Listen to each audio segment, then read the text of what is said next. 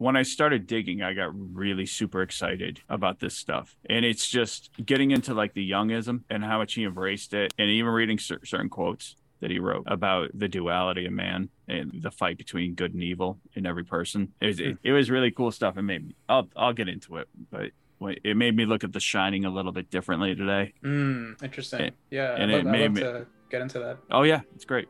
It's, you're going to be like, shut up. You're like, what did you watch?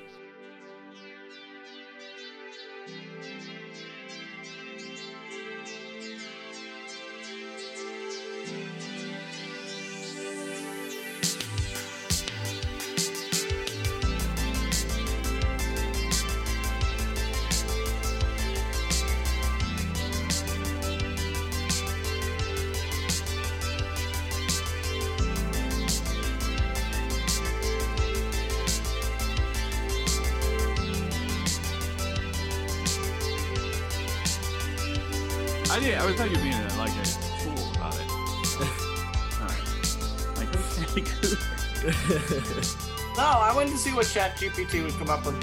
Who is Stanley Kubrick? That's oh, that is dude. the eternal question. That's what we're gonna answer on this episode of Media Monsters. Oh my god! Hello, hello, and welcome to Media Monsters, everybody. As always, I am Nick. I am joined by Alex, Jim, Duran, and Bardia, and we are here today to talk about one of the most revered directors of all time, Stanley Kubrick. Where do we even begin, boys? Who wants to take this away? Why don't we go with The Shining? Because he's either Shining or two thousand one. Shining. I think we should do The Shining, because none of us actually picked The Shining. no, so no one did? Oh! Yeah, no, no one no one ended up picking The Shining. Oh! So, we should I still thought, talk about it. No, yeah, no, we will. And I mean, that's why this turned into like a general conversation. It's like we'd, we'd be missing did. one or two great movies. No, I, I chose Clockwork Orange. Did you? Okay. Yeah, but cool. um, yeah, originally, The Shining. originally this started as a um head-to-head of, of which Kubrick movie is the best, but th- it's evolved into uh, a general conversation. So, uh, yeah, take take it away, Al. What do you have to say about The Shining? So, The Shining is a movie that I saw as a kid. I think I saw it on like A B C uh, Sunday Night Movies. What? Um, yeah, like it was just uh, when when they did Once Upon a Time, C B S did Saturday Night Movies, N B C did Friday Night Movies, and A B C did Sunday Night Movies. And they showed they showed a number of different movies that, you know, were in cinemas, and and I think that's where I saw Blade Runner first. But I, that's definitely where I saw The Shining first. The Shining has a His is is a movie that was always kind of, up until today, I always looked at it as a straight horror film, very suspenseful, very indicative of the time. Um, Shelley Duvall in her probably her most Shelley Duvall part, other than Olive Oil. Oil. Jack Nicholson, and probably again, it's it's just a credit to his his acting as Jack Nicholson is is Jack Nicholson versus Jack Nicholson in Who uh, One Flew Over the Cuckoo's Nest, but this. I think that this one definitely encompasses the madness and his his character power that he's got.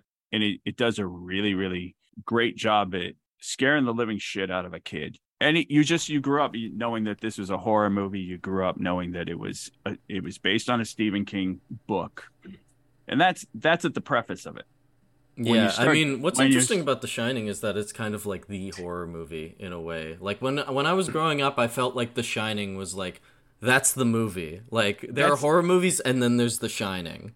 Exactly, exactly. It, and it's so funny because it's like when you start getting into the guts and, and, and the meat and potatoes of The Shining, you start to find out a lot of things about The Shining that you go, how did this movie even get made? How did this even happen? The Shining is so revered. It's so, not to use your word, but it, it's so such a masterpiece that when Mountain Dew decides they're gonna they're gonna mock you, and even the the Wendy I'm home and here's Johnny, those are such classic scenes. And even though it's the it's one it it's one scene, and you just you there's so many things about The Shining that are so iconic in horror and suspense. When you start getting into The Shining, you start realizing and finding out what a middle finger it was to Stephen King. Yeah. And, and how much Stephen King actually hated this movie. Um, yeah, I and, mean, and, and you see why when when you like really take a step back and look at it, because The Shining is it if his book is it's really about him. It's him overcoming his addiction, and you know this abusive fa- father becoming a a better person at the end of the book. But this is like, no, you're a bad it? person and you're condemned. Is it? What? In what way? What? Go on. You guys want to give your input, and I'll give my I'll I'll circle back to my theory on it. I'm going to take this opportunity to quickly say uh, I I uh, I don't think I'm going to talk too much about The Shining, because it's one of those that I've seen the least. I think I've seen it literally once, and uh, to be frank, I, I don't remember that much of it. So I'm going to defer to everyone else's views, and with that, I'm going to shut up now. You know. Thank you. The Shining Barbie, yeah. is The Shining is like my idea of almost what what the the horror or the thriller genre is. It you know? is, and yeah. I I can say that for like any Kubrick movie, you know, because yeah, we everybody knows Red Rum, everybody knows Here's Johnny, but you know, it's a lot of psychological things uh, as well as some, you know, graphic horror on the screen. I mean, the last time I, I don't want to say watched The Shining. Nick was watching The Shining um, a couple of years ago over at uh, at our parents' house, and I was on a computer with the screen facing away from me, but the speakers were facing towards me, and I would had I kind of had to listen to the whole movie, and man, even without seeing the screen, I was like freaked out. It bothered me. Oh, yeah. I mean, the hotel has a heartbeat. So that's, that's a... it. That's really? it. It was exactly at the heartbeat. Man, I had to get up and walk away because it just, yeah, it was like messing with me. So that's a really interesting point. The Shining does damage to you psychologically through use of camera work. The Shining does a lot of things in it that are so unique. The entire time, it's shot from a voyeuristic point of view. It's very unsteady at times. One really good point is when they're walking through the Overlook Hotel, and he's not panning in a way that you go, it's a slow pan, and he's watch. It's like turning your head, watching someone walk across the lobby. When Danny's going down the hall of the Overlook on his big wheel, he's behind him the entire time. But the thing is, as the movie goes on and his and his premonitions and his visions get stronger and deeper, the biggest the biggest thing I want to sh- talk about is the fact that when he's on his big wheel, when he's about to see, um, you're talking about Danny right now. Danny, when he's about to see the two the two young girls, it's shot in an in an unnatural way, and it's to give you the whole idea that, like you said, the Overlook is alive. Yes. And it, it when he gets when Jack gets drunk at the bar, and he has this vision of this supposed this dream of massacring Wendy and and and Danny, it gets more bombastic, like, shall we say it, like gets, it becomes taken hold of him. So the pinnacle, the absolute absolute point and pinnacle of this voyeurism, it's the most insane shot, because you go, how the the the movement is really super unnatural. It's the movement of the axe when he's going into the door. When he's swinging that axe into the door, it's like watching, your head is turning, you're watching it back, forward, back, forward, swing, chop, swing, chop. And you're watching it, and you watch it in a way like a giddy kid. You're like, yee! And and that's the thing, it's taking hold of him, it's taking hold of him, it's taking hold of him. At that point, Jack Nicholson had been a volunteer firefighter, and that door had to be, they had to replace the door, it had to be... It had to be reinforced, because the first time he did it, he absolutely destroyed the door. So one thing that I found super interesting about The Shining, and not to gush over it, but this is so cool, man, is the fact that when Jack goes in for the when he goes in for the interview for the Overlook, he goes into the office of the hotel, and the office is brown and salmon colored. All the books are brown, they're black, except for there's one book on the table, and it's called the Red Book. And it's by Carl Jung. And he's a, Jung is a Swedish psychologist or psychiatrist. He's whatever. I guess he can write scripts, but or he could. Um, the biggest thing about that book and Jung is the fact that he talks about the duality of man. And the duality of man, and it, it, it's really neat, because once I heard that, I started looking at all the other movies I watched very differently. And the thing is, that book is read and one of the biggest things about red is it, it's an overall color that he uses very, very, very, very, very, very often uh, psychologically in a lot of his movies. Aside from the, what the usual red would mean, lust, revenge, murder, whatever, red is very symbolic of birth and rebirth.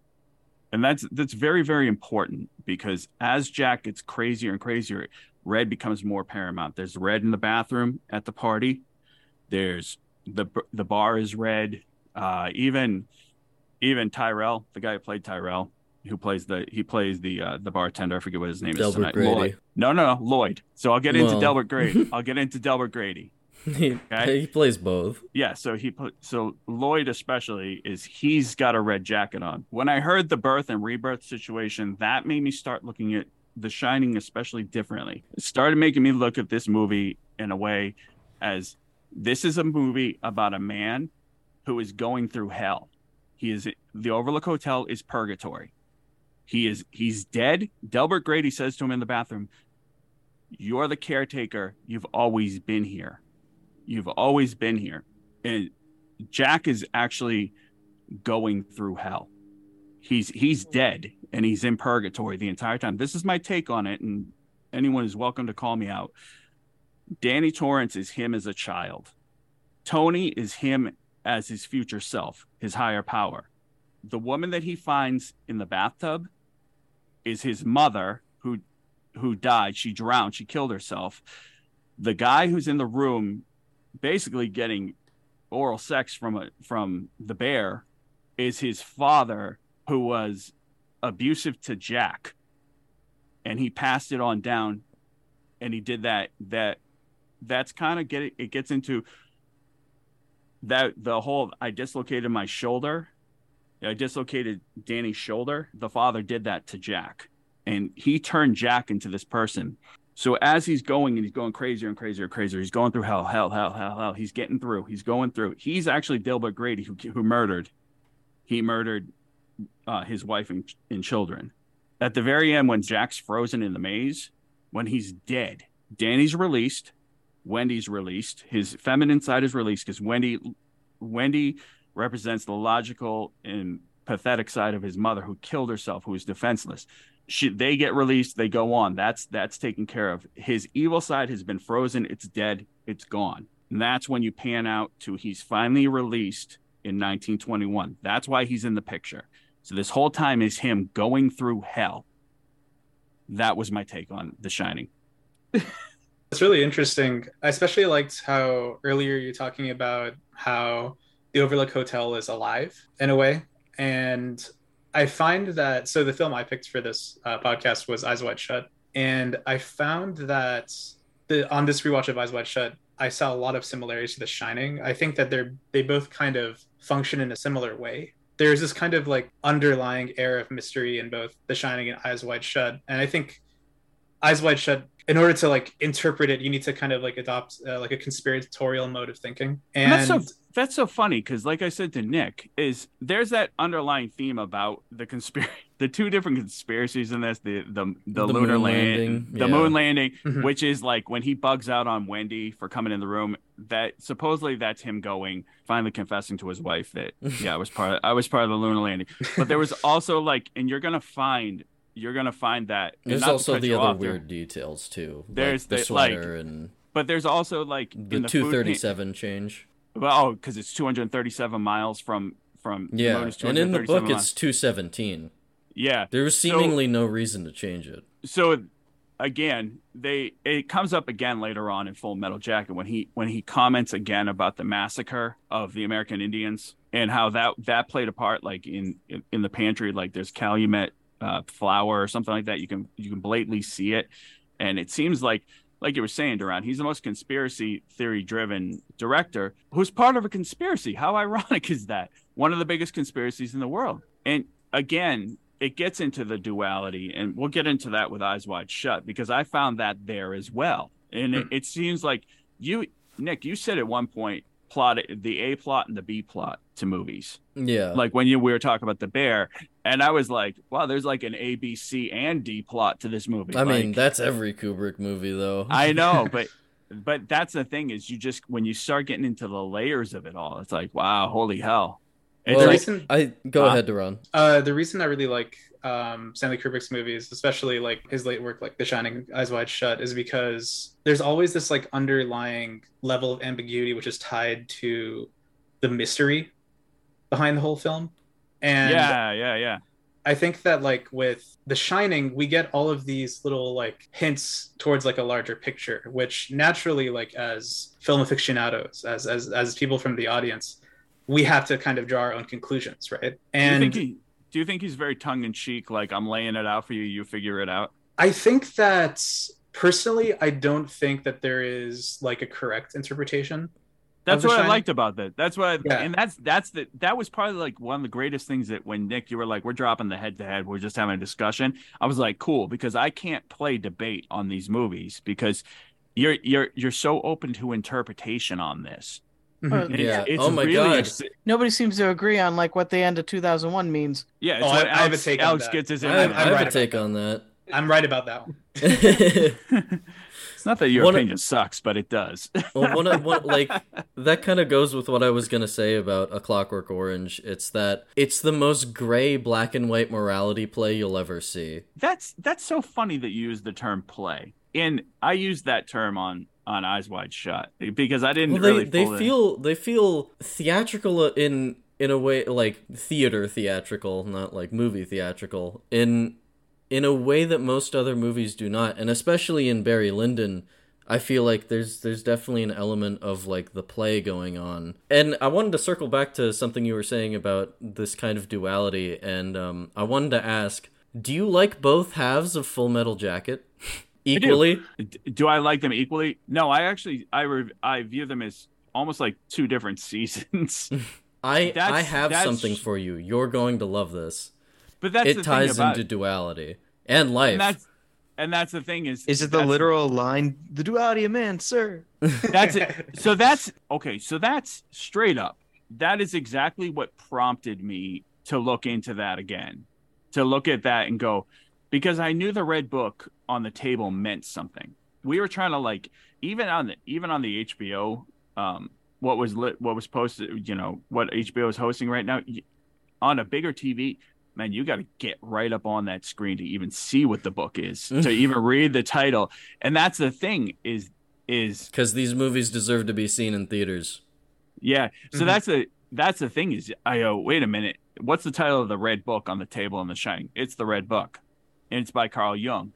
And that's that's what spiraled me into this. And that's what like just it, it's like forget it. I'm I'm going down the rabbit hole right now because it's it's started me thinking and getting into like Eyes Wide Shut, Full Metal, and Shining is what I watched in the last, you know, couple days. I and it's like it's so exciting because I have I have stuff to say about Eyes Wide Shut and I have stuff to say about about Full Metal Jacket, but I'm only a host today. So I want other people to talk because as I said, I'm the resident big mouth. yeah uh I was gonna say that I really like that that detail you picked up about that Red Book. I mean, it can lead to all these like interesting interpretations, and I think that like also another similarity I, I see from Eyes Wide Shut and, and The Shining is that the performances, and I think this goes back to what Nick said about theatricality.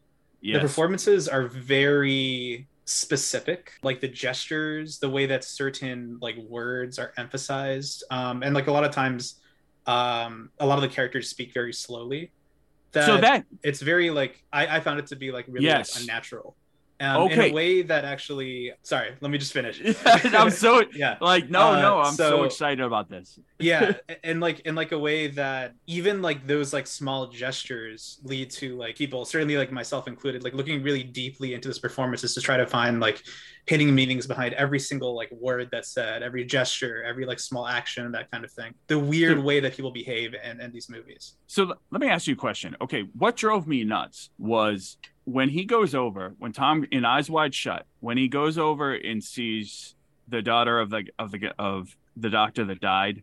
Mm-hmm. And she's talking about her fiance. They speak very unnaturally. Mm-hmm. They speak very, very almost like, and not to, I, and you're going to kill me. And if you want to cut my feet off in two seconds for saying this. But one of the things that someone always said, what, what drove them nuts about Kevin Smith movies, and especially Clerks, was no one speaks like that. No one speaks as well thought as that. You know, people speak in nickel words. They don't speak in fifty cent piece words. Like they did, the the dialogue is so, it's so over the top, like extravagant the way that they're speaking. And I go, why are they talking like this? And it continues on to when he's walking down the street in the middle of the night, and the group of like the frat boys or whatever you want to call them coming out of the bar, their whole choreography and the way that they're like kind of harassing him about like calling him homosexual and making all sorts of gestures. It's like, no one talks like that. Nobody talks mm-hmm. like that. And I go, this is like a really crazy version of, of Our Town from Hell. And, and just in the sense of it's written almost like a play. And, and I thought about this. I thought about this with Eyes Wide Shut.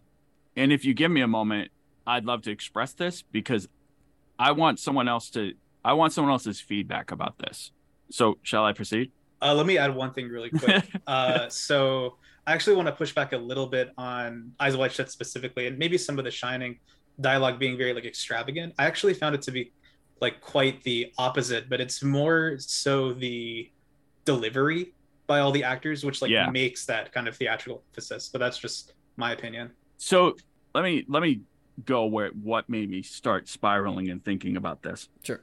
When she's talking, when they're both high, and she's talking about when he went to Cape Cod, when they went to Cape Cod, and she saw the young Navy officer in the in the lobby, and he slipped her a note, and she said she had really thought about going away, like basically like cheating on him at that point. She, but she doesn't say, she does in a way say cheat, but she doesn't. And she just said she was so attracted to this young naval officer. And I, I realized how much I loved you at that point. At no point does she ever say, and she said she wanted to have sex with him, but she didn't, correct? Yeah. She alluded. Yeah. What I picked off of that from face value, from face value, you think, oh, she, she saw that she got the hots for, you know, some dude. But she never, it's never when they do show this guy, it's always from Tom Cruise's thought process. Mm-hmm.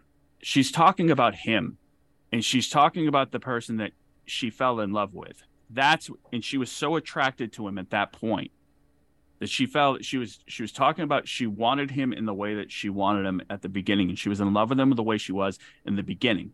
I think from that point on, you start to see sort of, it becomes, it seems like the pacing of, of the speech becomes a little bit longer paused in a way. So it made me start to think, and the Christmas lights are probably a biggest indication of how many Christmas lights there are all over this place. All these things are happening in his head. So if you notice from what I took away, from what I gathered, every time he goes to cheat on her, it never happens. Mm-hmm. At the very beginning at the party, it gets interrupted. The only one that actually lands a kiss on him is is the weird is the weird daughter who's grieving, the hooker. He's about to transact uh, the whole process with her. Gets interrupted. The the the roommate, when she goes to, with her hooker's roommate, they never kiss. It gets interrupted.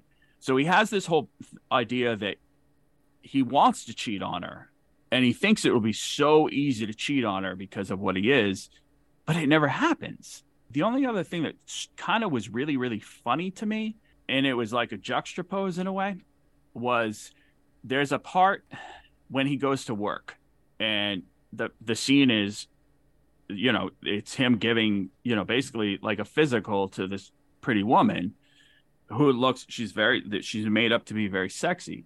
And you're like, oh, he's got this glamorous job. And the mother and Nicole Kidman's at home, you know, doing housework. But as you notice, as it changes, her sexuality ramps up. And he's like giving like prostate exams to like an old man and like physical, you know. So this this idea of like this glamorous, hot young doctor has now given way to like the mundane things he has to do in his job. And she's like, they show her putting on a bra, and it's like a, a fine lingerie bra. They show her wrapping um, the Van Gogh book. And it starts to like, she's got the more glamorous side of things. And she's got the more alluring side of things, and she possesses all that allure. And even when they show like this picturesque Fifth Avenue apartment, and she looks super pretty, and they're drinking wine, he's in beat up jeans and a t-shirt, watching football. And I thought that was super, super interesting when it talks about, to think about it, it's like, oh, you must have this glamorous, wonderful life and you're two attractive young people and blah, blah, blah, blah, blah. When the truth is, it's it's not really like, it's like that to a point, but it's really not like that as you think it is. I thought that was really interesting. And the fact is that all the women in the movie are very smooth, shall we say. They're very pretty much perfect, like from the parties and everything. They're pretty... Their skin is perfect. They're made. Everything about them is, everything is perfect. They're almost like the ideal woman. That's why I go, is this really in his head? And he's thinking like it may be happening. I mean, there is, this is there is a popular theory. There is a popular theory that it, it is a dream. Like it's yeah. it is yeah. all it as as cop out as that is. The entire thing is a dream. And like it is, it is one of the most dreamlike movies I have ever watched, and just and the way it's it's shot, like you're saying, like nobody speaks like this, but maybe that's why, is that's, because that's what I'm it's getting a at. dream, and that's that's what made me think about it. And the Christmas, the Christmas lights in every shot was like, you know, yeah, you know, some of was, some of that was green screen rear projection. Was it? Yeah. yeah. Uh, so you're that, talking about like the shots of New York and stuff. Yeah. Yeah. Because he, like, he, he didn't the, want to leave London. Yeah, he basically like recreated like the West Side in, in London just because he didn't want to get on a plane. Yeah. Did you know that? Did you know that Full Metal Jacket's shot in London? Yeah. Yeah. Yeah. they brought yeah. in they brought in palm trees. yeah, but um, yeah, I wanted to comment on something you said about um, like Cruise's attempts to uh to cheat throughout Eyes Wide Shut. Um. I was reading this book by Michel Chillon on Eyes Wide Shut, and something that he mentions was that um, you never really get a sense of any of the motivations behind any of the characters in the movie. And like, I think that yeah. Cruise's performance does, he does an incredible job kind of emphasizing that, since like, I, I find that his motivations remain very like ambiguous throughout, because there's point, there's parts of the movie where um, he stops himself from cheating. There's parts of the movie where external circumstances like stop him from cheating, and you you never really quite know what's going on in his head. And I think that Tom Cruise's like really weird and kind of alien smile that he uses kind of throughout all of his films, but definitely in Eyes Wide Shut um helps with that. Um his, and, and his really nasally like, laugh. Yeah, exactly. Yeah, and it, it helps to like enhance like the sense of like ambiguity. But uh yeah, even like so. Okay, so like, do you remember the scene in thinking about that? Do you remember the scene where she's just in front of the mirror after the party and he comes up to her, and it's almost like they're perfectly lit in a way, and they're very it's they're lit very bright, almost like angels in a way. Almost like they believe he believes that they're perfect, they're a perfect uh, human be- they're both perfect human beings, like like specimens of perfection. And their life is a specimen of perfection. There's um something I was reading that that mentioned that you, in the sense that, and, and like the perfectionism sense, like um they really like have everything is perfect like in their life, like they have exactly yeah no troubles, no nothing, and so like basically that that creates all of the conflict in this film to be like completely psychological. So I think do it's, you like, really interesting. Do you remember when he can't? To get a sense of his character right off the bat, he's like, "Oh, what's like?" It wasn't like, "Oh shit, what's what's the babysitter's name?" It was like, "Yeah, what's the babysitter's name?" Doesn't matter. Mm-hmm. Do you know what I mean? Like, yeah. no, no, no. That was that was the thing. Like, he was like, "Yeah, oh it yeah," doesn't, like yeah. looking down on her, and he's like, and it's so funny because he looks down on her, and then he plays this like that little alien smile, like. We'll send a cab for you. It's like, you're such a piece of shit, dude. You were basically, you thought she was nothing, and now you're like, oh, look at this. It's just, it it really kind of cast his, like his character to show like what we're dealing with men- mentally, while she was a little bit more grounded. Mm-hmm. You know what I mean? And it was really, this is a really exciting. When I thought about it, it, I labored through it. Don't get me wrong. I labored through it. But when I thought about it, it became exciting. So I'll give it that, that it became exciting in the afterthought to go, oh, wow, ho- holy shit, this is really layered. Like, like, and then you go, Oh, it, it just happens to have sex parties in it. yeah. yeah. My well, my, think, uh... my parents cannot see past the sex parties. They they're terrified of this movie. They will not watch it ever again. I can't blame so that, them. That's I is, think it's really terrifying. I think it's really funny because uh, I wanted to uh, talk earlier about the point about like the, a lot of the commonalities between Uh, uh, The Shining and Eyes Wide Shut, I think can speak to certain like I what I consider to be broader uh, sort of recurring themes in the works of Kubrick. And I think one actually I was talking to a buddy about is uh, is sex, how it's presented in these movies. And uh, obviously with Eyes Wide Shut, it, it's a very clear example there. But I think uh, it sort of uh, lingers in the background in many of his other works. Uh, You can, I mean, you could talk about it with in the context of Lolita or with uh, Barry Lyndon. Uh, I could, I could go on and on about how Full Metal Jacket is all about sex. Mm-hmm. Oh, I'll get to too. that one. Eyes Wide Shut was the first movie that I was like, oh, can they just stop with the naked women, please? I may be forty-eight, but I was like, oh, this again. But that's really funny getting into, especially with Full Metal Jacket, like you said, the, the theme of sex. Yeah. Because what I thought about, what I got was that was only a smaller part of it, of the bigger picture here. Um, well, if we want to talk about the bigger, bigger picture, I think uh, it could be tied to this sort of Kubrick's sort of repulse towards humanity at large. A lot of his movies sort of deal with characters that have uh, rather irredeemable qualities. Like Lolita is about a pedophile. Uh, and Doctor Strangelove, v- very funny, but it's about people that want to like destroy. I mean, the it's world. about a Nazi. Mm-hmm. It's Literally about an ex-Nazi. And, a Nazi. yeah. and so then that's the thing. Yeah. I mean, Thank yeah, you, Operation Blowback. No, no, go, go, go, man. I'm. I oh, can talk uh, forever. Yeah, I mean, I was just gonna sort of go in sequence. I mean, you got Clockwork Orange about these uh, hoodlums that are like destroying property and raping women and everything, and we talked about The Shining. It's about like man who wants to kill his family. I mean. And then, but yeah, irredeemable uh, characters all around. Yeah, it's full of irredeemable characters, and just overall, I think it speaks to uh, how much Kubrick really doesn't like humanity at large, and he sort of uh, projects it in a really, I think, a rich variety, a rich palette across all of his movies, be it in eighteenth century uh, Europe or in twentieth century uh, Vietnam.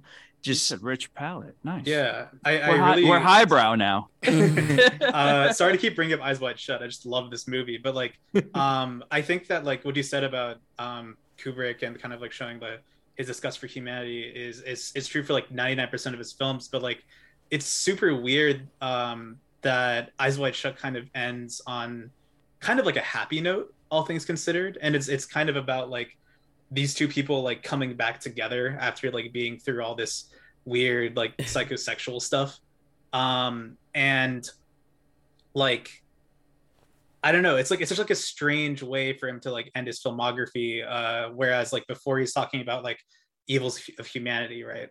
One thing to hit on with with Clockwork Orange, and let's look at their gang, the outfits, that all white suit that they've got, but then I, I thought it was onesie underwear at first. But it's got like a jockstrap on it. But it's just... on the outside.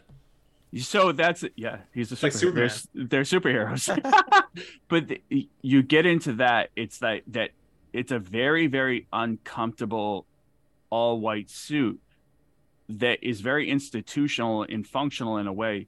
But then when you get into the bowler hat, you get into the bowler hat and the canes, it gets into the whole idea of... higher society being more abusive towards the, the the institutional class. It gets into that in it, how just how how much of a menace they are. And I do I do totally agree that on all everything that I watched in the last couple of days, that is the reoccurring theme, is the degradation of mankind by higher powers of some other some other level. Again, maybe even you could say class, perhaps.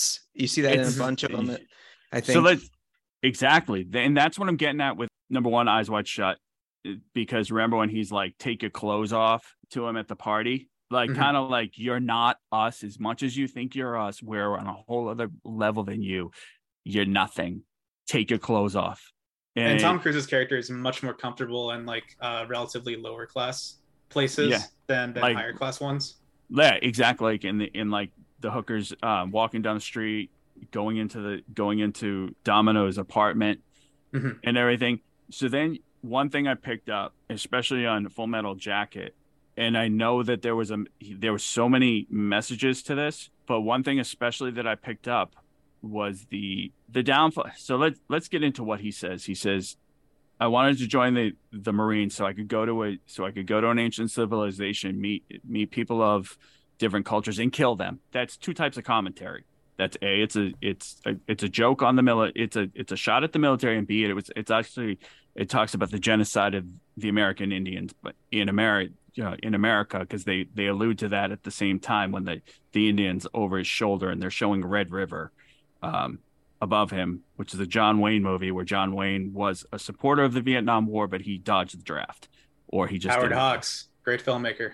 So they talk, he talks about that, but also going into the whole idea of, if you look at all the commercialization, all the, the toothpaste commercials that are all over the billboards for toothpaste everywhere in, in uh Full Metal Jacket, they're, they're everywhere when they're in a meeting. And he says, basically, we want to talk about giving, given, you know, the Vietnamese toothpaste and clean toilet paper and winning their hearts and minds, all the while while we're killing them and turning and exploiting them. Um, and it's even prevalent in there's a there's a shell sign that's it's covered, but there's a whole saying about he he made a comment about dealing with the devil in the sign when you translate it. But the whole idea of when they're making a bargain, when they're making the two scenes with the hookers, right? Where the first the first one when they go over there, you know, when you first see Vietnam for the first time, and you know the famous scene Me So Honey, and talking about the interchange and the exploitation of of the people, the sexual exploitation and the capitalization of sexuality, you know, capitalizing on that, exploiting them, and basically while they're destroying their country at the same time, just leveling the shit out of it. It's just it's pretty insane, and and just that's what I picked up on was his just general overall disgust of mankind at times, and and what the classes have done to the working man and below. And I saw it, that's that's what I picked up on those three movies was just the degradation and the destruction of mankind at the hands of mankind and the powers that be. Well, it's interesting because um, I, I kind of read Full Metal Jacket as um, it's about life itself. The first part mm-hmm. of the movie yeah. is your adolescence, and the second part of the movie is, you know, adulthood. It's the unrealistic expectations of going to military boot camp and being, you know, trained to, to stand on a line and, and make sure you stand there in that place and make sure you have your gun on your left shoulder when they tell you to. And then you get to the real thing, and helicopters are blowing up and your friends are dying, and nothing is as you expected it to be based on I love what you how were told. With that description, like notwithstanding the helicopter part, you could say the exact same thing about, like, I think sort of the one one quarter to one third of the way through Barry Lyndon. Yeah. It's like the same. Yeah. And two thousand one. Yeah. Oh, yeah. Well, well you, two thousand one very much ends in a rebirth. Did you pick up on the so um freaking interesting about that movie? Did you pick up on in Full Metal Jacket where the Vincent D'Onofrio, the Pyle character, yeah, is basically Animal Mother and Pyle are basically the same of the same character? That it's what if if Pyle had lived, he would have turned into Animal Mother. And what's really funny is at the top of his Animal Mother's hat, it says, "I am now become death," and it's just it's it's a Hindu phrase. It's it's it's also a phrase about when they when they destroy um when they drop the atomic yeah, Oppenheimer. bomb. Mm-hmm. Yeah, yeah, Oppenheimer. Definitely not a plug for the upcoming movie. But what's really funny is that he just you see it when you see it when Joker's beating they're having the soap party on Pyle.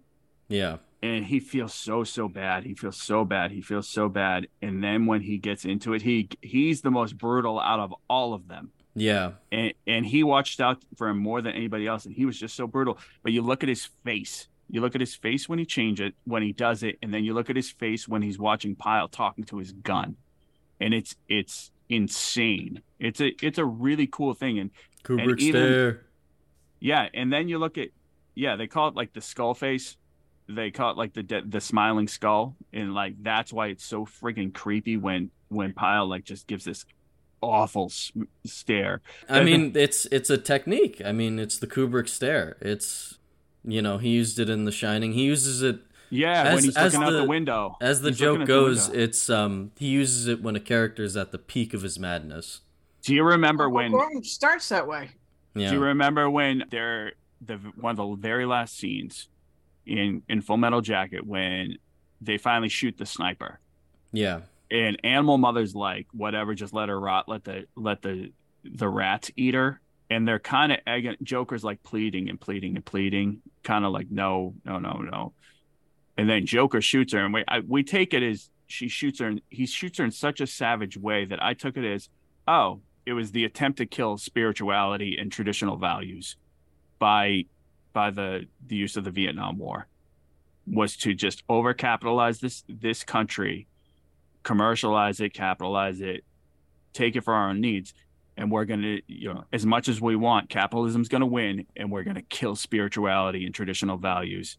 And they just go, Jesus, Joker. And like, yeah, it's it was a pretty insane thing. Why her in particular? Why is she spirituality? Because of the setting it was in. There was one scene when you see kind of like a religious symbol in the background. She's not. If you look at the, the Viet Congs, their army, they're they're they're civilians. They're civilians with just your basic traditional dress, where you have Americans who are the green machine. The big green machine. Yeah. Um, and I, that's, that's what I took away from it. And again, it's just, you know, it's my, it's one man's opinion, but that, that's what I took it as, was the whole thing was about the crushing of ancient civilizations to whatever. And like you said, where the takeaway where like war is hell, where you just described war as being hell. Like when he's got that, when he's got the peace symbol and he gets called out for having the peace symbol on his lapel. And it's just like, so you're going to shit all over Joker. I get why you're doing it over the little tiniest thing. Have you seen the pieces of shit that you're turning out in the field? Like who are, they're like wild men. Yeah. Well, the, the, the guy in the helicopter who's just like, oh yeah, cause I'm such a badass. Innocence. Yeah. That guy, did you know that guy was supposed to be uh Sergeant Hartman? Oh yeah. But he was like, Arlie Ermey was so good at his job as like the instructor for that, that he just became the actual guy. Talk about being, you know, being blessed to be typecast. Oh my God, Arlie Ermey, I love like that that's, guy. You, that's all you'll ever hear when you hear drill sergeant. Sergeant, it went from Sergeant Slaughter to him. Like that's that's what's in my head. But that's that's that's why I got so excited for this. That's why I got so excited for this Kubrick stuff. Like when at first I was like, because everything he's a... done is iconic, and everything he he does is like. But it's way deeper than just so, just well, consumerism. I mean, yeah, I don't think... think it's, no, it's way deep. No, no, it's way deeper. Sorry, I misspoke. It's way deeper than just consumption viewing. Like I view it as you just, oh, okay, cool. Yeah, I watched it's that. It's no Michael Bay's Transformers, right? Yeah. It's not, yeah. No, it's Michael that's... Bay's Pain and Gain. Yeah, okay, hold that's on. Right. No, stop. Pain and Gain. I don't care what the critics say. Masterpiece, masterpiece. Well, just I'll like save Bad it for Boys the Michael too. Bay podcast, but uh, I think it's interesting how you talk about the uniqueness of uh, the drill sergeant as a character. I think that's, like you said, uh, a lot of what Kubrick does is so great. And I think another key element of it is those very distinctive characters that you have in a lot of his movies. The, uh, the droogs being so, you know, you know how they dress, you know how they talk, you know that they're droogs in Clockwork Orange, Barry Lyndon and Barry Lyndon being here. I, you, I mean, these are like actual, like, you know, these are identifiable characters that have, I feel like, in certain cases, like in Clockwork and The Shining and Full Metal Jacket, they really transcend, in a certain sense, the movie itself. And and you might say that yeah, they, they just become the characters. They become archetypes. Be, yeah, they become archetypes. They're like almost, in, I I may argue, well more well known than the movie itself. Yeah, I mean, do you, do you... so many people know like Full Metal Jacket and and The Shining. And, you know, to an extent, two thousand one, basically through, like, memes. And I, I do mean memes in, like, the mo- the broad sense of meme, where it's just, like, a shared piece of cultural information. Movie, but they know yeah. what red velvet means. Yeah. So you just you just named off four movies that basically, probably, I would even go on to a fifth with eyes being Eyes Wide Shut, that define genres. They define them. They're, they're framework-building movies for genres. We know that, you know, oh, you know, as a kid, you're like, oh, you want to watch a really messed up movie? Let's what? Let's get Clockwork Orange. But then, like, you want to watch a war movie. I, I regard, I regard Full Metal Jacket as being a better war movie than Apocalypse Now. I think. Nah, Full Me- sorry. For, for me, no, for me, Full Metal Jacket is, because I think I it, Full Metal Jacket feels a little bit more real, versus like the situation feels more real. Um, to me, well, it yeah. does. There's I, a certain I, surreality to Apocalypse, Apocalypse Now. Yeah, and that's the thing is, I like Apocalypse Now. I think Apocalypse Now is great. But if you had to name off certain war movies that had to, do, you're automatically get, you're going to say Apocalypse Now, Full Metal Jacket, Platoon. That's going to be your that's yeah. going to be your Vietnamese, your Vietnam. I was going to say movie. Casualties of War myself. Is but that the Michael J. Fox one? Yeah, that's the Michael J. Fox one. It is, very, but that's the thing. But that's the thing is like that's the difference between like our age gap, Bardia, because I'm you know, I'm old enough to be Nick's uncle, but but no, yeah. So that's the thing is like even two thousand one, you're gonna go two thousand one. It's just gonna be one of the anchors in the genres. These are gonna be anchors to the yeah. genres. They are, and they that's that's one thing that I will give it, and I, I I just never thought about it. And didn't think about how heavy it was till right now, and, and that's find, a, huh?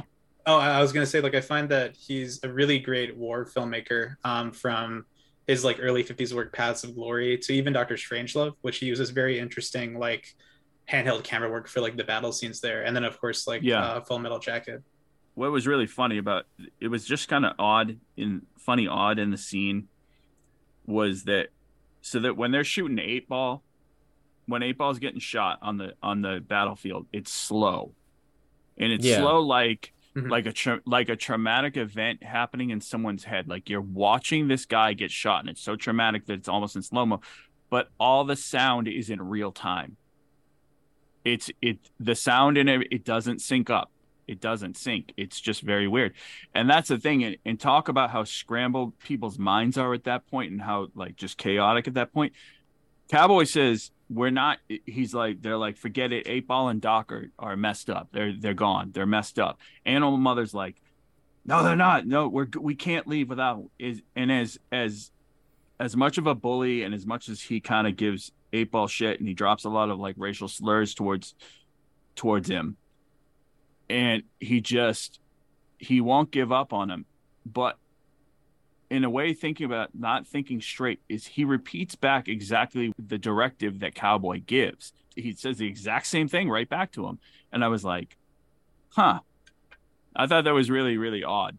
They, it was not odd, but just kind of like interesting. Uh, we mentioned a lot of movies about kind of Kubrick's disgust for the human race. I find that uh did he have a musical any musicals in there?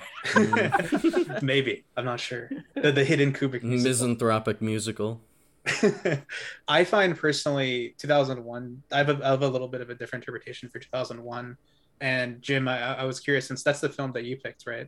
Yeah yeah I was curious what what you made of of two thousand one um in the context of maybe like Kubrick's like general like dist- distaste for humanity. Do you think that it might like contrast with that or add to that? You know, it, it's interesting in that you look at the the dawn of man, and they talk about how, you know, you look at when the the monkeys touch the obelisk or the the the, the big black the, mon- uh, the monolith. Monolith. Sorry, I'm tired.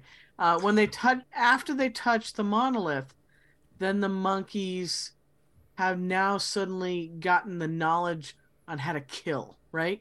Now they go and kill the other monkeys. And did you notice that then they jump into the future, and the first thing that they show, after they showed the bone thrown in the air, the first thing that they show is the ship that is shaped just like a bone.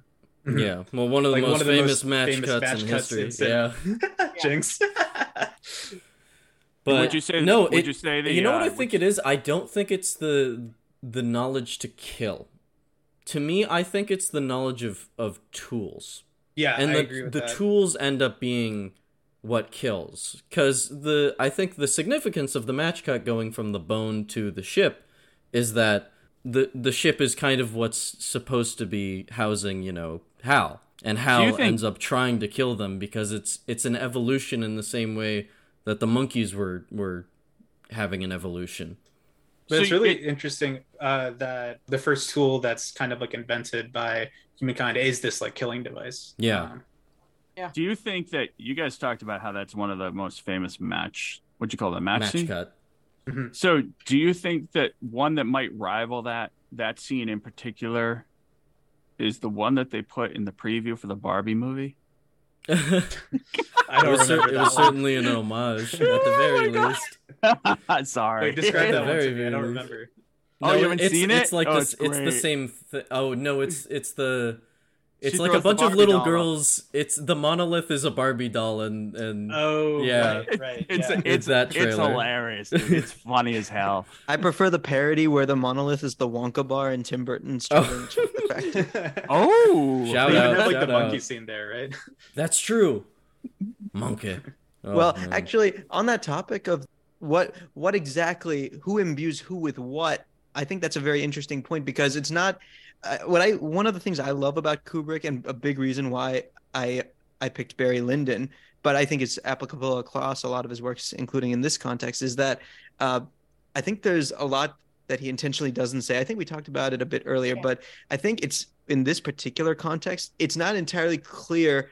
It, we know that the monolith is giving the monkeys something. It could be the knowledge of tools. It could be the knowledge to kill. It's not one hundred percent clear, but I think to a certain extent, the monolith is imbuing them with some knowledge, and whether it is, it is the knowledge of how to use tools or how to kill, I think what we ultimately see is sort of how both, regardless of whether the monolith gave it to them or if the monkeys came up with it of their own accord, just how that, what information was exchanged there, sort of what we get the outcome, not exactly what happens in the middle.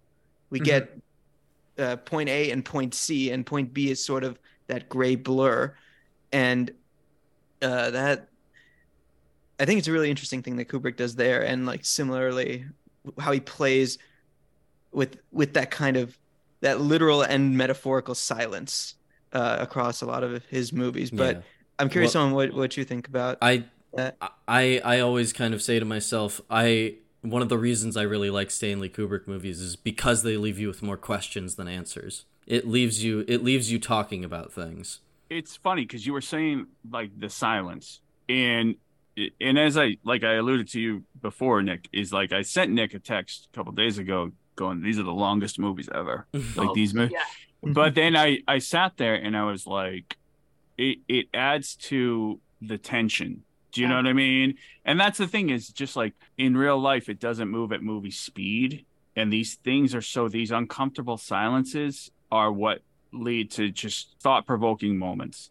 Quote me on yeah, that. Yeah. Yeah. Well, it's uh, the, the, in I'd those go so quiet far as moments, to say, yeah, go ahead. I, I was I was going to say I would go. So I love silent movies. That's like what I'm really hype about. And I think it's interesting in the context of Kubrick's films is because it's very much silent in the sense that nobody is talking per se. Sometimes there might be, it might be a pure silence. Sometimes there's music, like in Barry Lyndon, it's textured with classical music. Yeah. And I think what really the big takeaway from that is, is that it's not necessarily that nothing is happening, but there's just so much happening that it's sort of, It, well, it's sort of like bubbling underneath the surface. Circling sort of back thing. To that idea of theatricality, it's, It's it's not the fact that the movie is silent, it's what he is doing with the silence, because the silence is usually accompanied by, you know, a camera move of some kind, or the characters acting in a way that doesn't necessarily need talking to be happening. They are expressing themselves during yeah, like, that silence. So like in two thousand one, when, you know, when, when uh, it's not Dave, but the other uh, astronaut has been shot out or, or cut out from, by Hal, and he's just spinning in space. And, you know, in two thousand twenty-three, we would not have had a cut that goes extremely long like that, where you're just like, okay, he's dead. You know, we would have had maybe three, four, five seconds, and we would have been happy. Okay, we know that that astronaut's dead. Moving on. Let's try to you sit with it and it gets so much worse. It's terrifying. Oh, yeah, yeah like, look at oh my god, this is horrific. And that happens in total silence. It's all it's entirely visual. Yep. That when you first see him spinning around in space, that's really compelling. So like let's let's look at, even though there's no words, is when Danny's going through the through the Overlook, is you're getting the different textures of the floor under the big wheel. So oh, car- carpet, wood, carpet wood, carpet wood. Oh, one of the best sound and, design moments ever. So I swear. And it's he's and he's behind him the whole time. He's got he's got a camera behind him. Another thing is talk going back to that scene where Eight Ball shot. You're just like, oh my god, I get it. But it's so it's just going on and on and on. And like I said, it's it's a traumatic event that's just going so slow. But the sound is just moving in real time, and you're just going, this is so uncomfortable to sit through, that like you said, you just sit there and you're like, you it, it, I would it's like I would visual probably, nails on a chalkboard.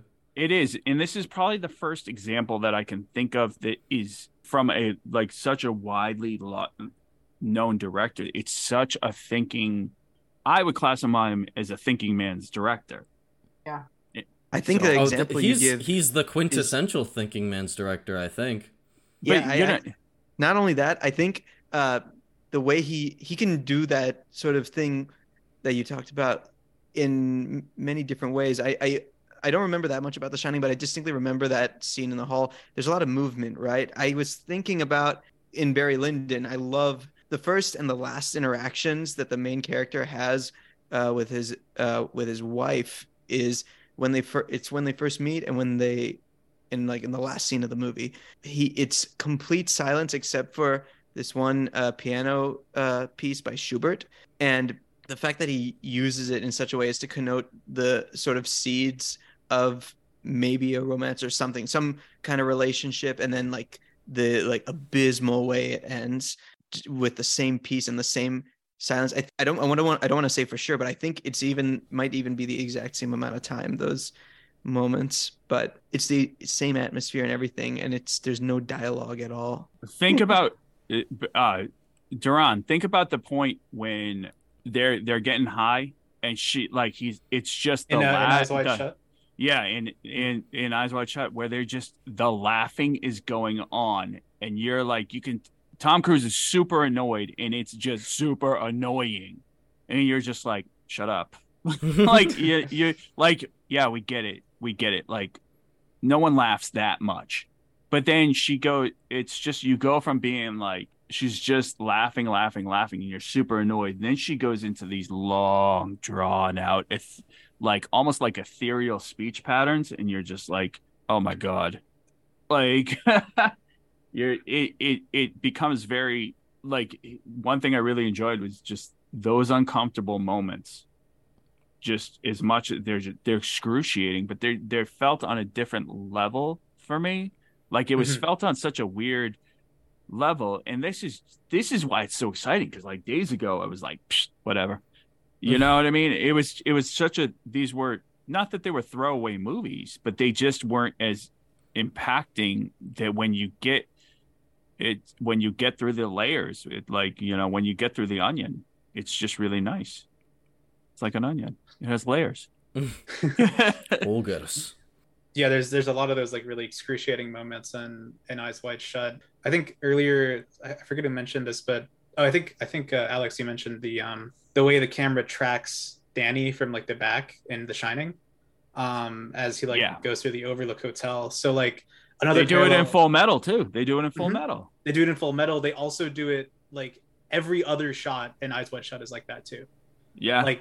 Basically like every shot, even the most like throwaway shot of like Tom Cruise like entering a room is like from the back tracking. I think that like I, I was listening to interview with um Cruise and Kidman about the movie, and they said that like there was like six crew members working on the film at once, and like most of the time it was just Kubrick holding the camera himself and like just like doing all these like like like insane camera moves, all these like insane like movements like Like the camera's like shots. Sorry? Like experimental type shots or pickup shots and yeah, yeah. And like there's I think there's very few scenes where like the camera is still in that film. They did, yeah, they did a lot like in the um, in the freezer scene. I guess they shot when when Jack Nicholson's like stuck in the freezer, and they're they're filming from like almost like through his arm, like if they were underneath him. Yeah, under yeah, almost I know like, which th- shot you're talking about. I love that shot. Yeah, and you can like, you know, it, what's really funny is you know what it would feel like the cold door, and what it would feel like the, the your hair, like that stringiness of the hair hitting the face, like flopping around. It's just something about it, and you just the whole time you just want to be like, just shove the stupid, you know, just hit the plunger, man. Like his hands on the plunger, and you're just like, just frozen, push the pl- push frozen, the plunger. I, I know, but you're you're going. Just hit the plunger the, whole, the whole time. And it's it's really like I was really like open to a whole new world to all this. And it was really exciting for me. Like this was exciting cinema for me. You know, yeah. something something old became exciting and new. Oh, there's nothing better it, than rediscovering a Kubrick movie. And mm-hmm. I don't I don't yeah. know if they really happen around you, but if if there's ever like screenings for any of these movies, any movie that he has made, you should go and oh, see yeah. it, because these movies the demand reason. to be seen in theaters. I yeah, couldn't get through two thousand one until my third try. My third try was seeing it in seventy millimeter IMAX. Mm-hmm. And Lucky. that that got me through it. I was like, okay, I get it now. I uh, I remember the first time I watched two thousand one was at the Smithsonian's uh, Air and Space IMAX theater on their like really big screen. That was my first time seeing it in its entirety. It was that was pretty mind blowing for me as well. And I part of the re- I want to also mention part of the reason I picked Barry Lyndon is because that is the one I've most recently rewatched, and uh, they played it at the Senator Theater in Baltimore, and uh, their screen is pretty big too. And I'm a sucker for the front seat, so I really got immersed in that movie. And yeah, I was lucky. I was lucky seat. enough to I see do. Barry Lyndon at um, A F I when they did their Kubrick retrospective in like twenty eighteen. But I, I saw that. I saw The Shining. Yeah, we saw um, that one together. Yeah, Ron loves the A F I. Yeah, he does. I basically live there. He does. I went there today and I saw two movies. There you go. What'd you say? What'd you see? Uh, I saw Little Caesar and How's This Pizza? Yes, that's why you got two. Movie, movie. Old gangster flick, right? Yeah, old gangster flick. And what was the other one? It was this another like pre-code film, uh, Safe in Hell, which is pretty good. Oh, I want to see a bunch of like old pre-code movies. We'll do a pod on it. We'll oh, do a pod. Yes. I'm done. What's that mean, that. pre-code? What's that mean, pre-code? It means before the Hays Code was invented, which was like, like the standards. G and G and... No, even before that, the Hays Code preempted mm-hmm. the uh, M P A. The Hays Code yeah. was like that set of rules from like the thirties to like about sixty-five, sixty-eight-ish. Um, yeah, until yeah. thank God it eventually fell apart. Oh. Like there was this really short period. I think it was like after the end of the Silent Age, so like nineteen twenty-seven to nineteen thirty-four, where like you see all these like weird like films with like violence and sex and stuff like that, which are really like out of time, you would think, for like movies from like the thirties. But so that's yeah, really that's interesting. Something I want to bring up really quickly. I do want to say, I find it really, really interesting that two thousand one came out in nineteen sixty-eight when the Hays Code is is unestablished. His very next movie is, it's, you know, he goes from two thousand one being G to A Clockwork Orange, which is like, how far can we push the anti-hero in this new era of cinema? It was literally rated X. Yeah. That what? And also like there's something to be said of the fact that uh, he also made Lolita in the early sixties. There was still... I assume there was still some enforcement of the Hays Code, but the what he was able he was able to like he probably helped to break it making Lolita. Probably yeah. he he really flirted with that sort of uh, like how far can we push it, but like more I guess probably more akin to early sixties what's considered risque then versus yeah uh, you're coming in the seventies, and I think I I assume like cultural trends like the Summer of Love and that sort of. You might say like hippie-ish, drugs and rock and roll generation. Yeah, mm-hmm. uh, sort Easy of Riders, Raging Bulls. So what's really funny is that you know you guys talk about the thirties and the forties, the thirties and the pre-haze, pre-coded movies, is the fact that so there was also a woman that that served on the on the technical the Technicolor. She was the main advisor to the Technicolor, whatever. She she got into psychological colorization. basically the use of, I, I'm misquoting it, but the use of color to invoke emotion. And that that plays a lot in The Shining with the red. That plays a lot in uh, The Shining with like green being, and I guess green is used a lot in any of the, his death scenes, death and rebirth scenes. Like I know I said that about red, that's death and, and rebirth, but it's also like birth and rebirth. Like the actual acts of birth and rebirth are represented in green. Cause like you said, the, so there's a gentleman where the monolith appears in his room in two thousand one. Yeah, the old man. And he has a green headboard in it. There's a, there's a green backing headboard in that. There's the tub scene that's in The Shining. Mm-hmm. Um, that's all green as well. The, the whole room is green except for like the tub. And, and things like that was that use of color to evoke certain emotions that he adopted, especially reds throughout. He, he I guess red, it plays a massive, massive role in a lot of his movies. And uh, um, Full Metal Jacket is a film full of greens. Yeah. Like that's like the primary color in that. Yeah. And you would, you would write that off as just being, you know, the military, but you know, you know what I mean? But it, it's so, I thought that was so interesting that the psychological warfare he uses with, with the colorization, the color, when anywhere else would be it, it, very few actors. I mean, very few directors. And, and it's really funny is that I think of this one director in particular, um, and I thought of this and I go, how much inspiration did Kubrick have, especially from The Shining, when they're panning across the hotel how, and, and the use of color to evoke emotion? How much influence does Kubrick have on Wes Anderson? Because Wes Anderson is a very vibrant. Oh my God, Nick! If you don't bring up one of those scenes from A Clockwork Orange, the one where the old man's house, literally the first shots of each time you're in the yeah, house. Yeah, I could, like I could Anderson. see that. Yeah. So, and that's it. Oh, you know who else is in that scene with the old man? David uh, Prowse, yeah, Darth Vader Darth himself. Vader. Yeah. There you go. Good job. That, and you know what's really funny is that when someone told me, "Hey, that's Darth Vader," the first time I ever heard that that was Darth Vader, I was like. It dawned on me, and you guys are gonna. You can cut my feet again if you want. What? I was like, I was like, what do you mean James Earl Jones isn't in the suit? like, oh my God! But like, you know, I was like, oh, it's Darth Vader. So okay, but yeah, that that that made me realize that Darth, James Earl Jones is not inside Darth Vader's suit. One thing I do find interesting is that every single one of his movies, I'm pretty sure. Is based on a book. Is it? Yeah. It's two thousand, even two thousand one? Yep. Yeah, Arthur C. Arthur Clarke. C. Clarke book. Is it? So that one is like the one exception, I think, because that book was written at the same time the movie was being written, since they like collabed on the script together, him and Arthur C. Clarke.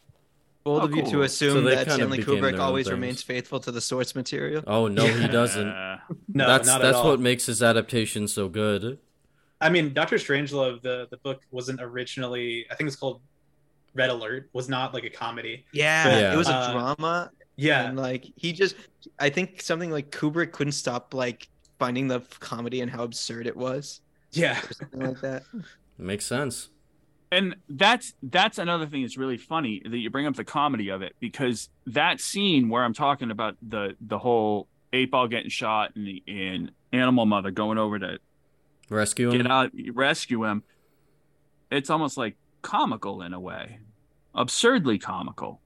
Oh yeah, yeah it's I... it's certain it's absurdity. It's like, why are you doing this? You're gonna get shot yourself. But they're trying to preserve life. And it, dude, I'm sorry, like with with that that director in particular, Wes Anderson, or no, no, no, no, the guy who plays Animal Mother. All I can think about is D C. He plays the guy Albert in D C Cab. That's all I can ever think about is he's the guy that plays Albert in D C Cab. But I what love is D C. That? D C Cab? I don't yeah. know what D C Cab is either. Oh, no. What? Is that like Fake Taxi?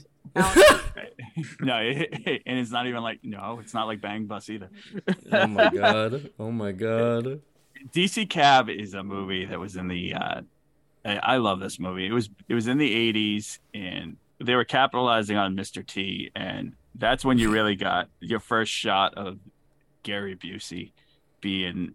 Gary Busey. Gary Busey hours. Yeah, yeah. And, and it's just so it's it's it's great. it's it's. I think it, uh, I'm fond of D C Cap.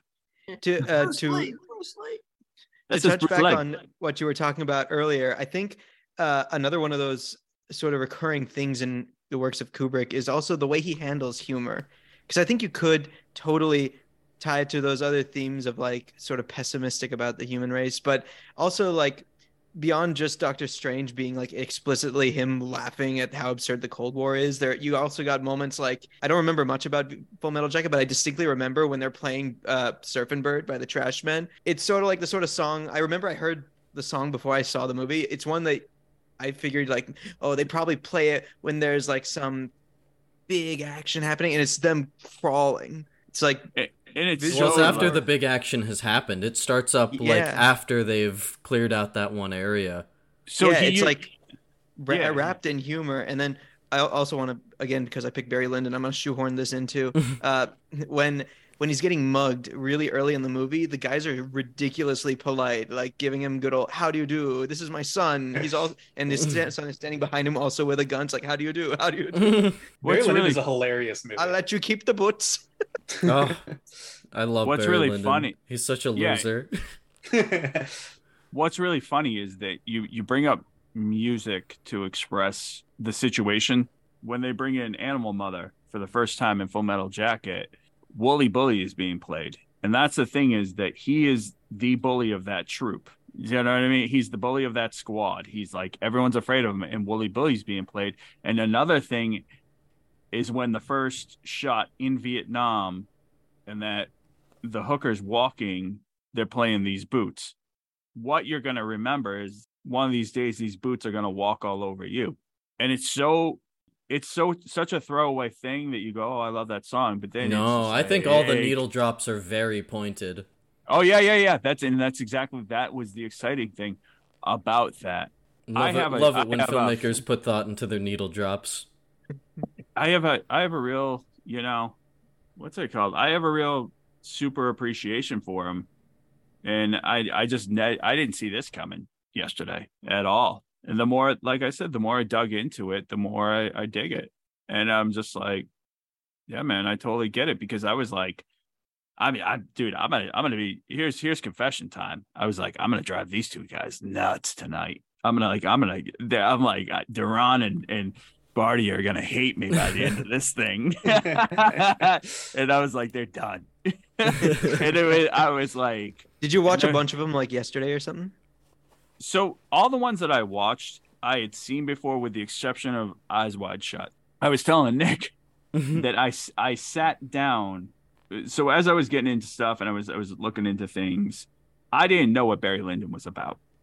And Nick's like, I've got it on my, you know, it's on my iTunes if you want to watch it. I was like, okay, whatever. And I had no idea what it was going to be about. And I started watching some studies on, on, on Kubrick and getting some finer points. And I was like, what's that period piece movie? And a gentleman I know was like, oh, have you? I said, hey, do you know what Barry Lyndon is? He goes, yeah, that's a period piece. And I said, oh, is it the one in seventeen ninety? He's like, yeah. I said, oh, I got to watch this. And I was going to sit down to watch two thousand one and Barry Lyndon before we before we fired off tonight. And I got home and Spectrum, like, shit the bed. Like, and it didn't come on till like ten minutes before we recorded. I was like, oh. well, I was like, great. So, and it, maybe thank God I didn't, because you've probably been like, yeah, we're just going to go home. Call us when, you know, we're, we're going to cut out. Call us when you're done talking for the end of the show. So, no, it happens. Hey, that just means you're excited. That's good.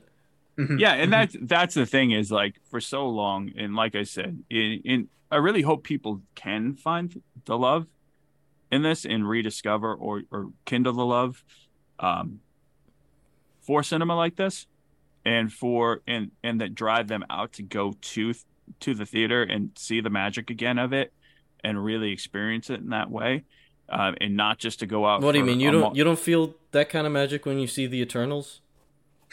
the... Only during the Hiroshima nukes. Oh, that, that's yeah, true.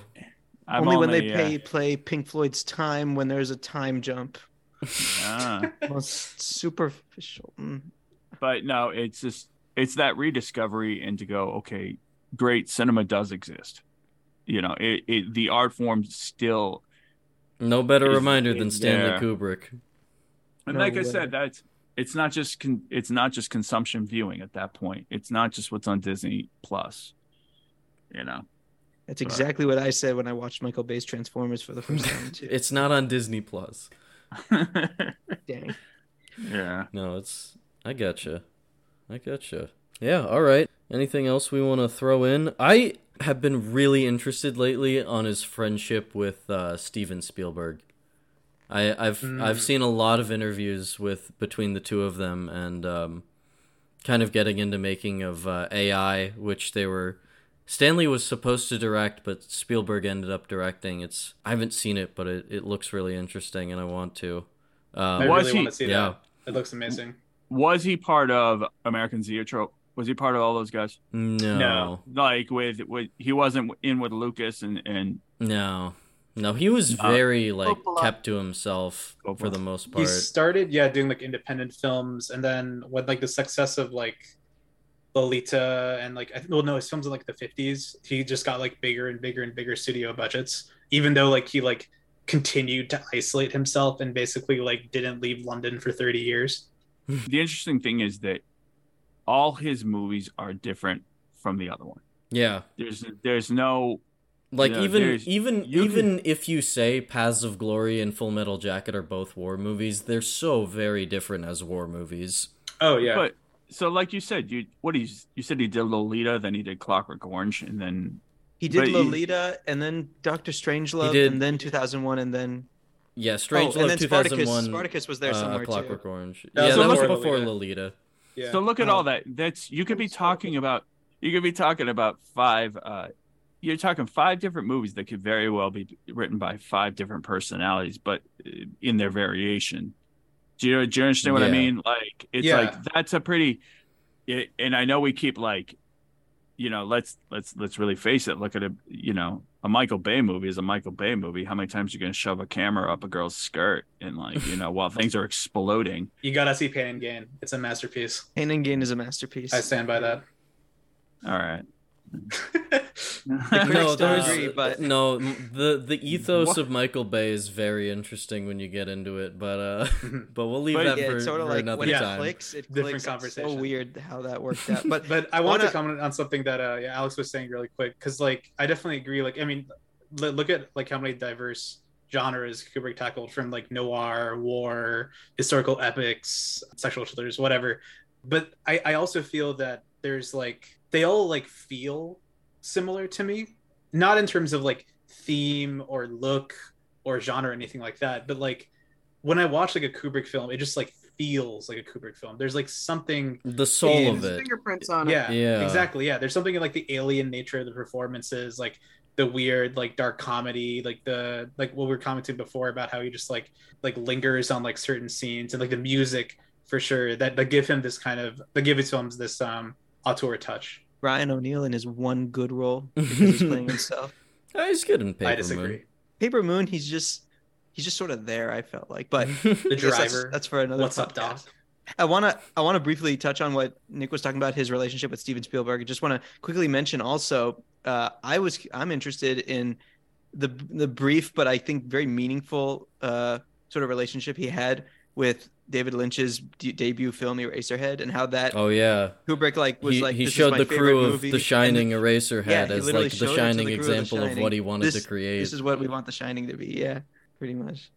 Oh yeah, Alex's hair. he does. He does have a little Lynch hair going on, just a little bit. Uh, give us but, a weather um, report. You say Eraserhead, and all I can ever think about is um. the song that the girl's singing, she says, in, in heaven. heaven. Yeah, that's all I can think about. And, and the ugly baby. Yeah. Ugly is understating it. Yeah. I think, I is, think Stanley Kubrick is definitely ripping in heaven, though. You, yeah. I saw. An I don't know about that. With, he might be in hell. He might be. I saw an interesting clip with uh, Spielberg talking about Kubrick recently that I think kind of like highlights what made him so different than all other filmmakers, is that he was willing to look at everything and go, well, why is that interesting? Because mm. when he would talk to Steven Spielberg about his scripts and all that, he would he would say to him, "Why is this interesting to you? What makes it interesting?" "Well, gee, I don't know if I find that interesting. Why is that a good idea?" And he was willing to ask all of those questions, you know, to really challenge your own creativity and be like, am I doing something mediocre or am I doing something worthwhile? Yeah, yeah. I think that's that's an incredible quote. Yeah. I guess the essence of, of who Kubrick is, answering that question. And you can't deny a lot, if not all, of what he does. Uh, he, you, even if you may not like see what's interesting about it on the first watch, uh, I think you, it's clear cut that there's something in, he finds interesting about it, and he uh, goes to great lengths to sort of really flesh out what he finds interesting about it. And I think because of that sort of human thing about what we generally find interesting, I think the fact that he imbues us with such a rich perspective on what he sees in it, I think that's what makes it such a real universal sort of understanding of what is interesting about these topics yeah. that he covers. And of course, like as uh, Alex was saying before, the layers of these films and like how you can have like a million different interpretations of, of like all these movies. Yeah. At least not, not everybody's eating the same onion watching a Kubrick movie. That's true. Yeah. And I also think that his influence in cinema, even to this day, still exists. And, you know, I, I don't know how many people know that they're really tracing it, what they're doing back to him. But it's definitely, like I said, his fingerprints on it, you know. Even so much as as what I just threw at you guys in the chat. If you look at Tron Legacy, Flynn's bedroom in Tron Legacy is Bowman's bedroom at the end of two thousand one. You know, you've got, that's just one example, but you know, his work is just so iconic. It still permeates, you know, the, the, the zeitgeist today. Yeah, definitely. That and, new yeah, Ice like... Spice music video that takes place in the two thousand one bedroom set, bro. Oh my gosh. I saw it. I haven't seen the thing itself, but I've seen sort of news clippings of it, and it's, it looks yeah. so stupid. I haven't seen the full video either, but I've seen I've, I've seen the, the photos and it's enough. It's it's it's not white, it's ways. all pink, and it's just like gross. It's like, why? Why did you use this? Why two thousand one? Why is this interesting? Why is this interesting?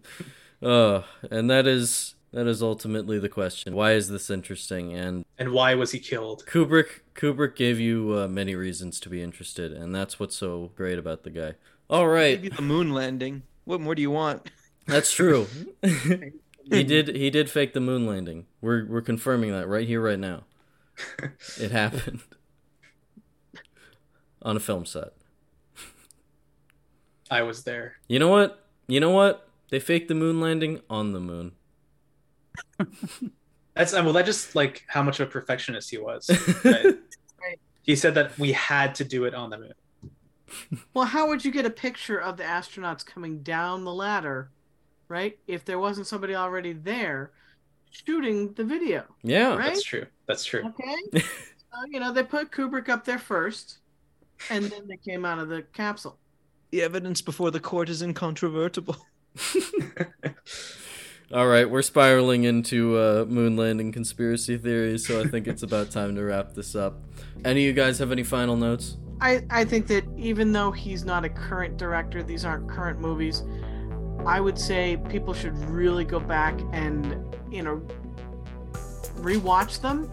Um, I really like the fact that all of them have been remastered and look absolutely gorgeous in four K. Um, you know, I, I was amazed at how much I could see in the movies now that yeah. I couldn't see when they were on some crappy looking V H S, you know, twenty, thirty years ago, forty years ago. So yeah, go revisit them. The audio sounds better than ever. The video looks better than ever. Yeah, and, and you'll you'll... find that you don't remember the movies like you think you did. you can, I, do. Can, I, can I make a comment? Sure. You know how they could have filmed the moon landing, right? You know who was there, right? Who was Orphan- there? Orphans! Orphans! In space!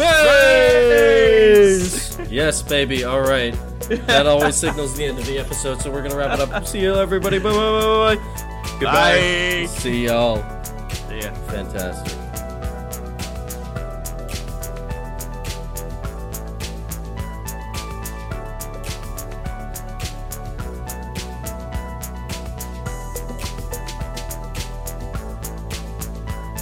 And you're the big Eyes Wide Shut fan, right?